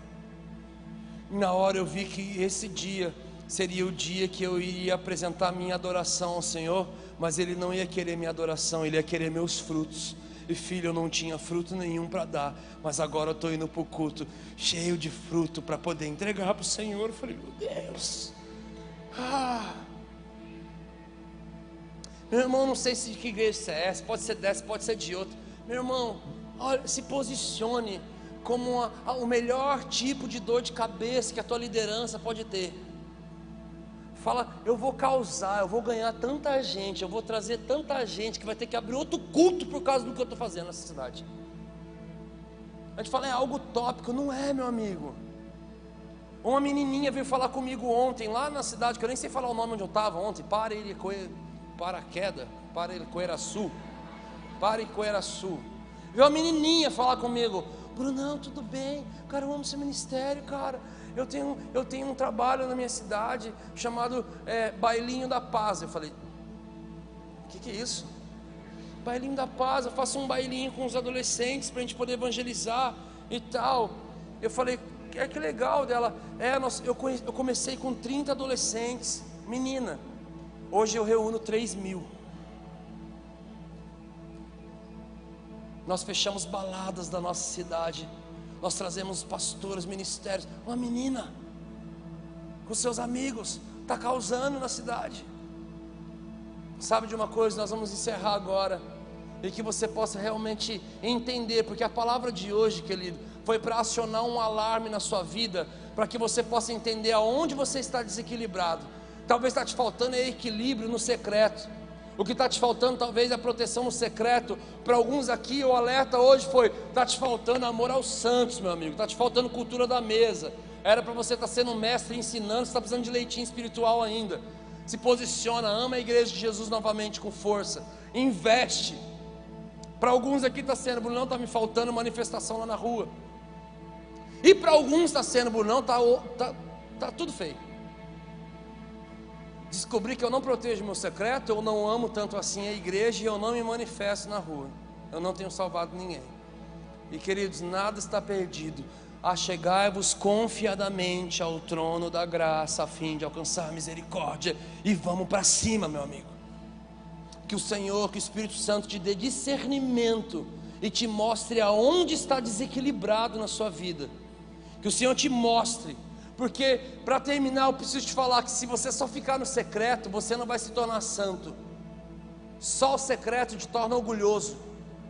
Se você só ficar no templo, você não vai se tornar um obreiro aprovado. Se você só ficar no templo, você vai se tornar um belo de um religioso.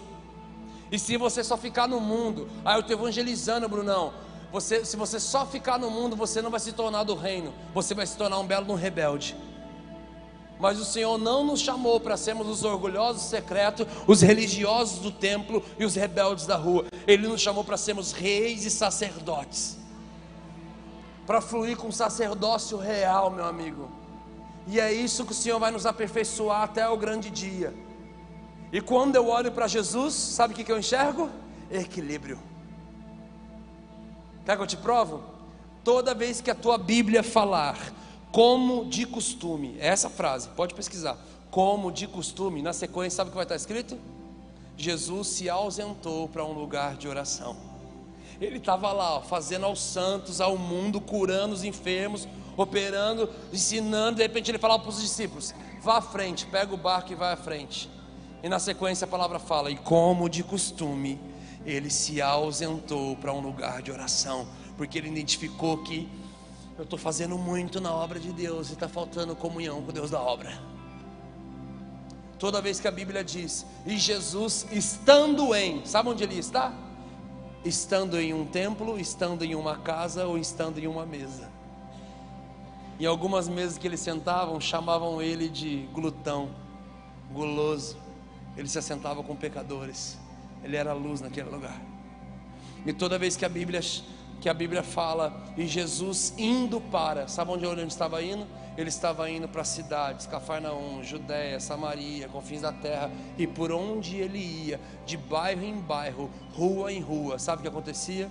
Sinais, prodígios, maravilhas o perseguiam, e todos os que criam eram salvos. Ele estava operando salvação. Queridos, receba no secreto, desenvolva na mesa e manifeste na rua. Vocês estão felizes com Jesus? Posso colocar de pé?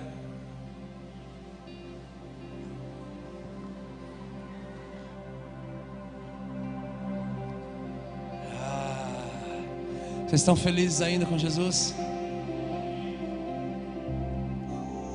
Vamos, vamos orar. Coloca a mão no seu coração.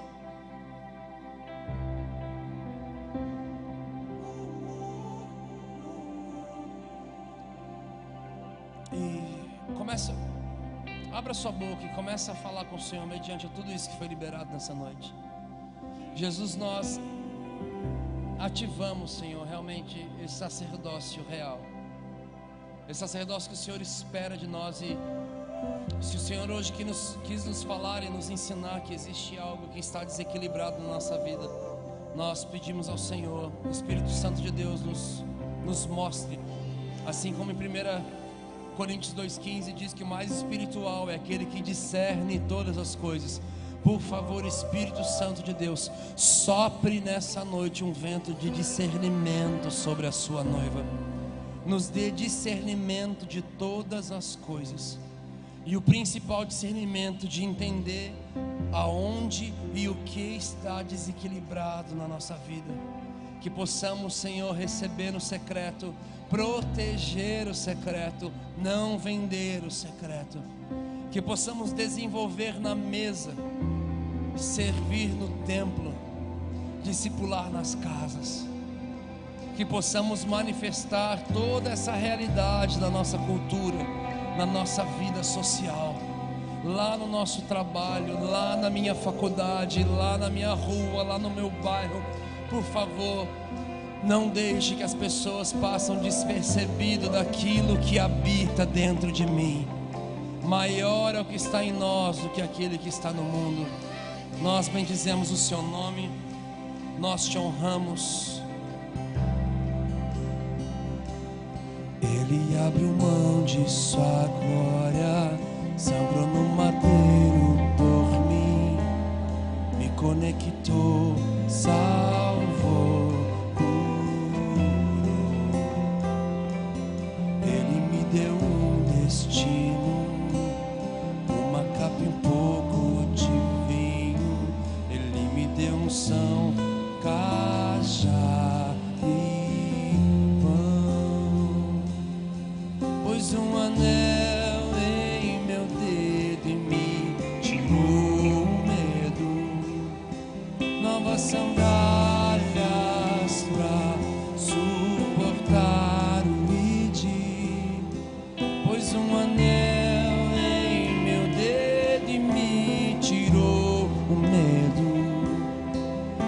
sandálias e disse: Vai. Qual é a sua resposta essa noite, igreja? Vamos lá!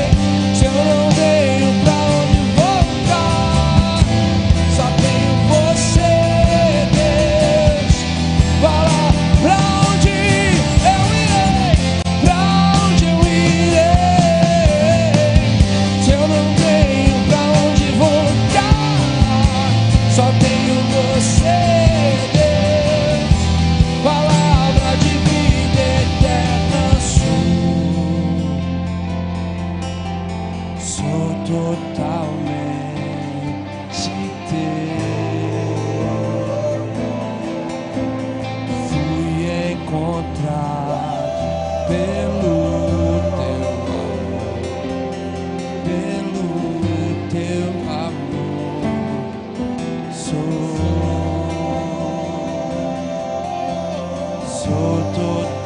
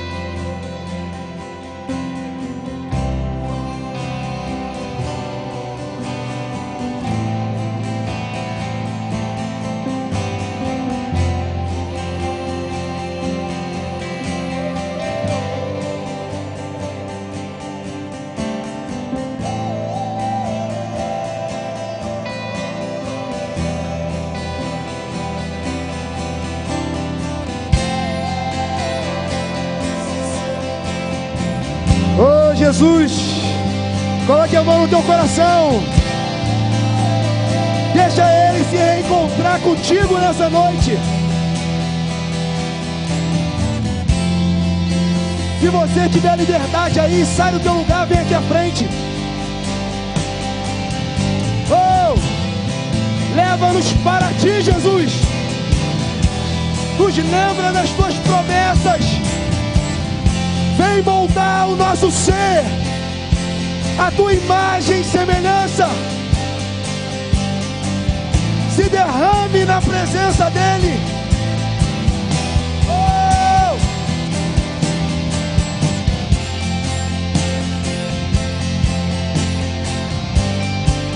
Deixa o Senhor te marcar nessa noite.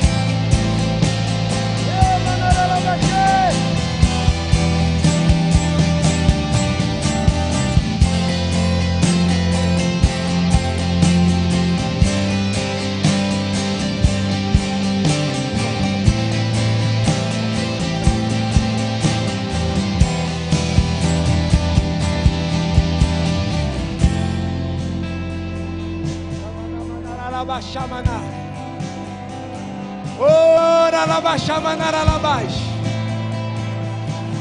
O Senhor quer restaurar o sacerdócio na tua vida. O Senhor está tocando corações para restaurar o secreto. Fazer o teu coração arder como os discípulos do caminho de Emaús.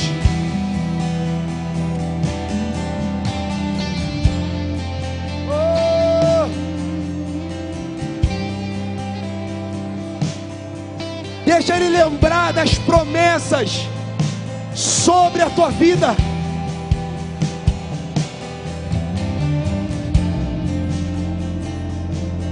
Oh, Jesus.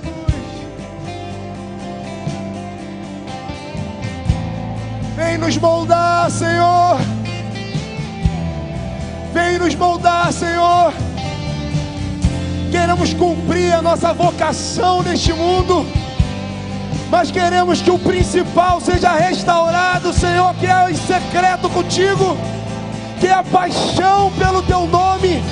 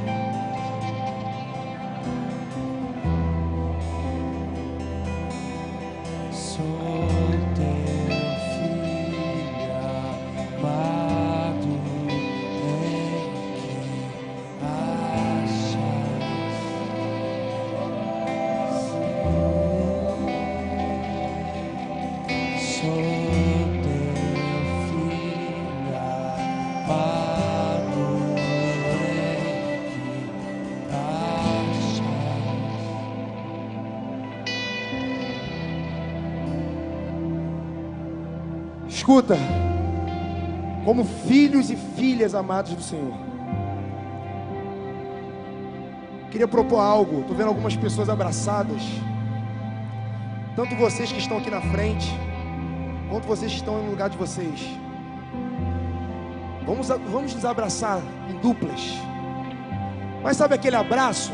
É um abraço de lado. Abraça de frente, sabe? Deixa o Espírito Santo te abraçar nessa hora.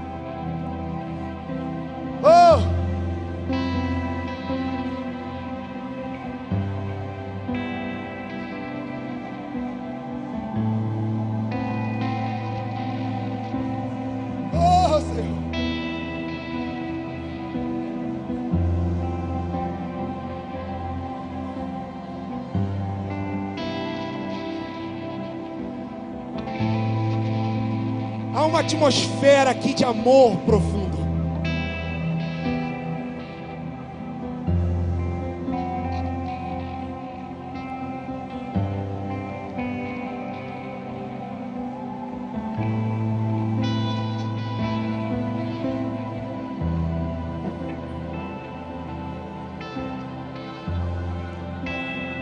Isso continue orando, continue declarando. Continue agradecendo, profetizando. Deixa o amor de Deus fluir do teu irmão para a tua vida, te aquecer, te avivar.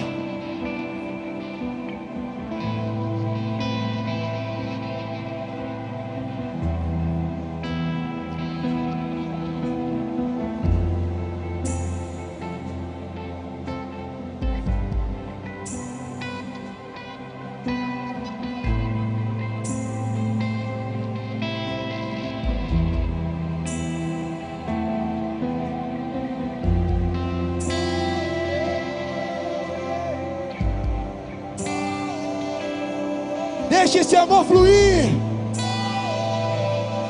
Deixe esse amor te incendiar.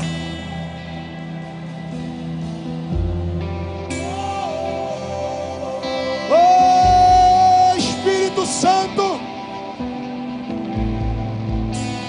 Deus derramou amor em nossos corações por meio do Espírito Santo.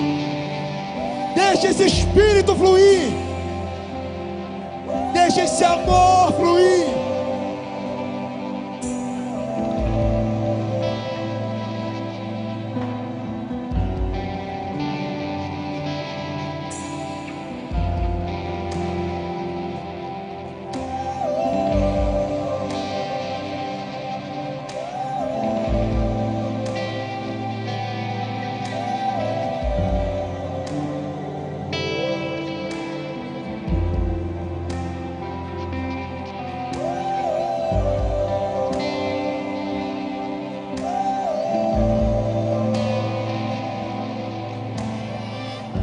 você estiver vendo alguém sozinho, vá dessa pessoa. Não queria que ninguém ficasse sem ser abraçado.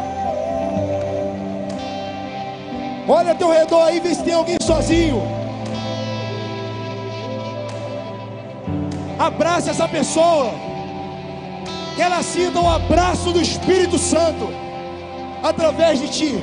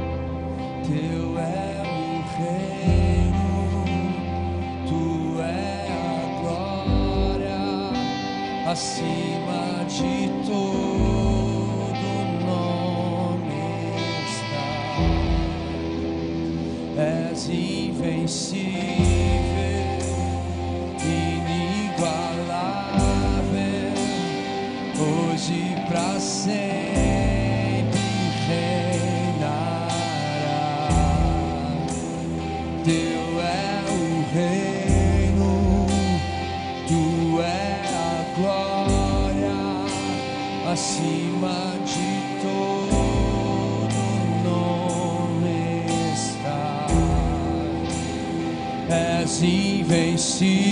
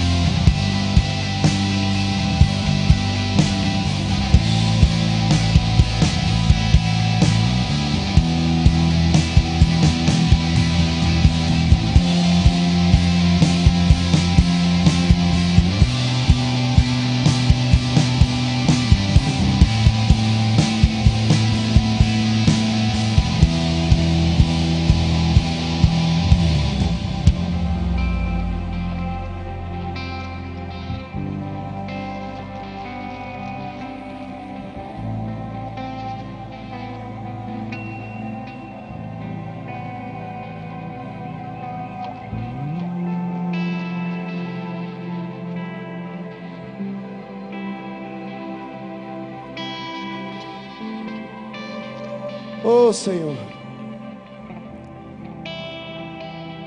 Quanto depósito o Senhor tem colocado no nosso coração, Pai.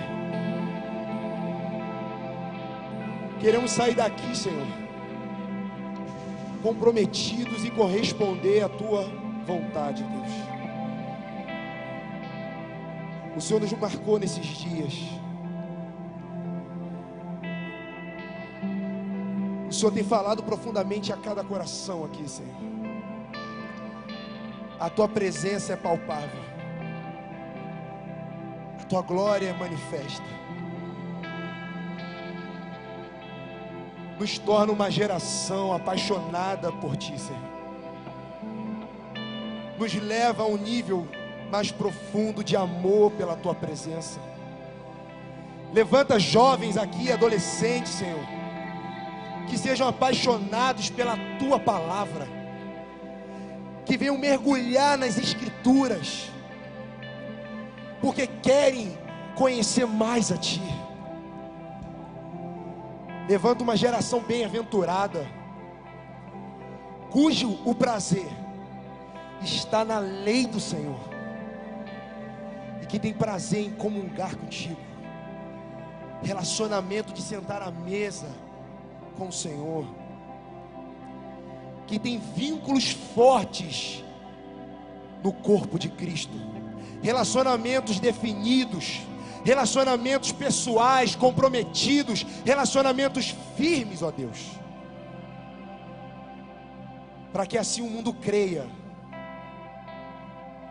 que o teu filho amado, Pai, foi enviado, que a nossa unidade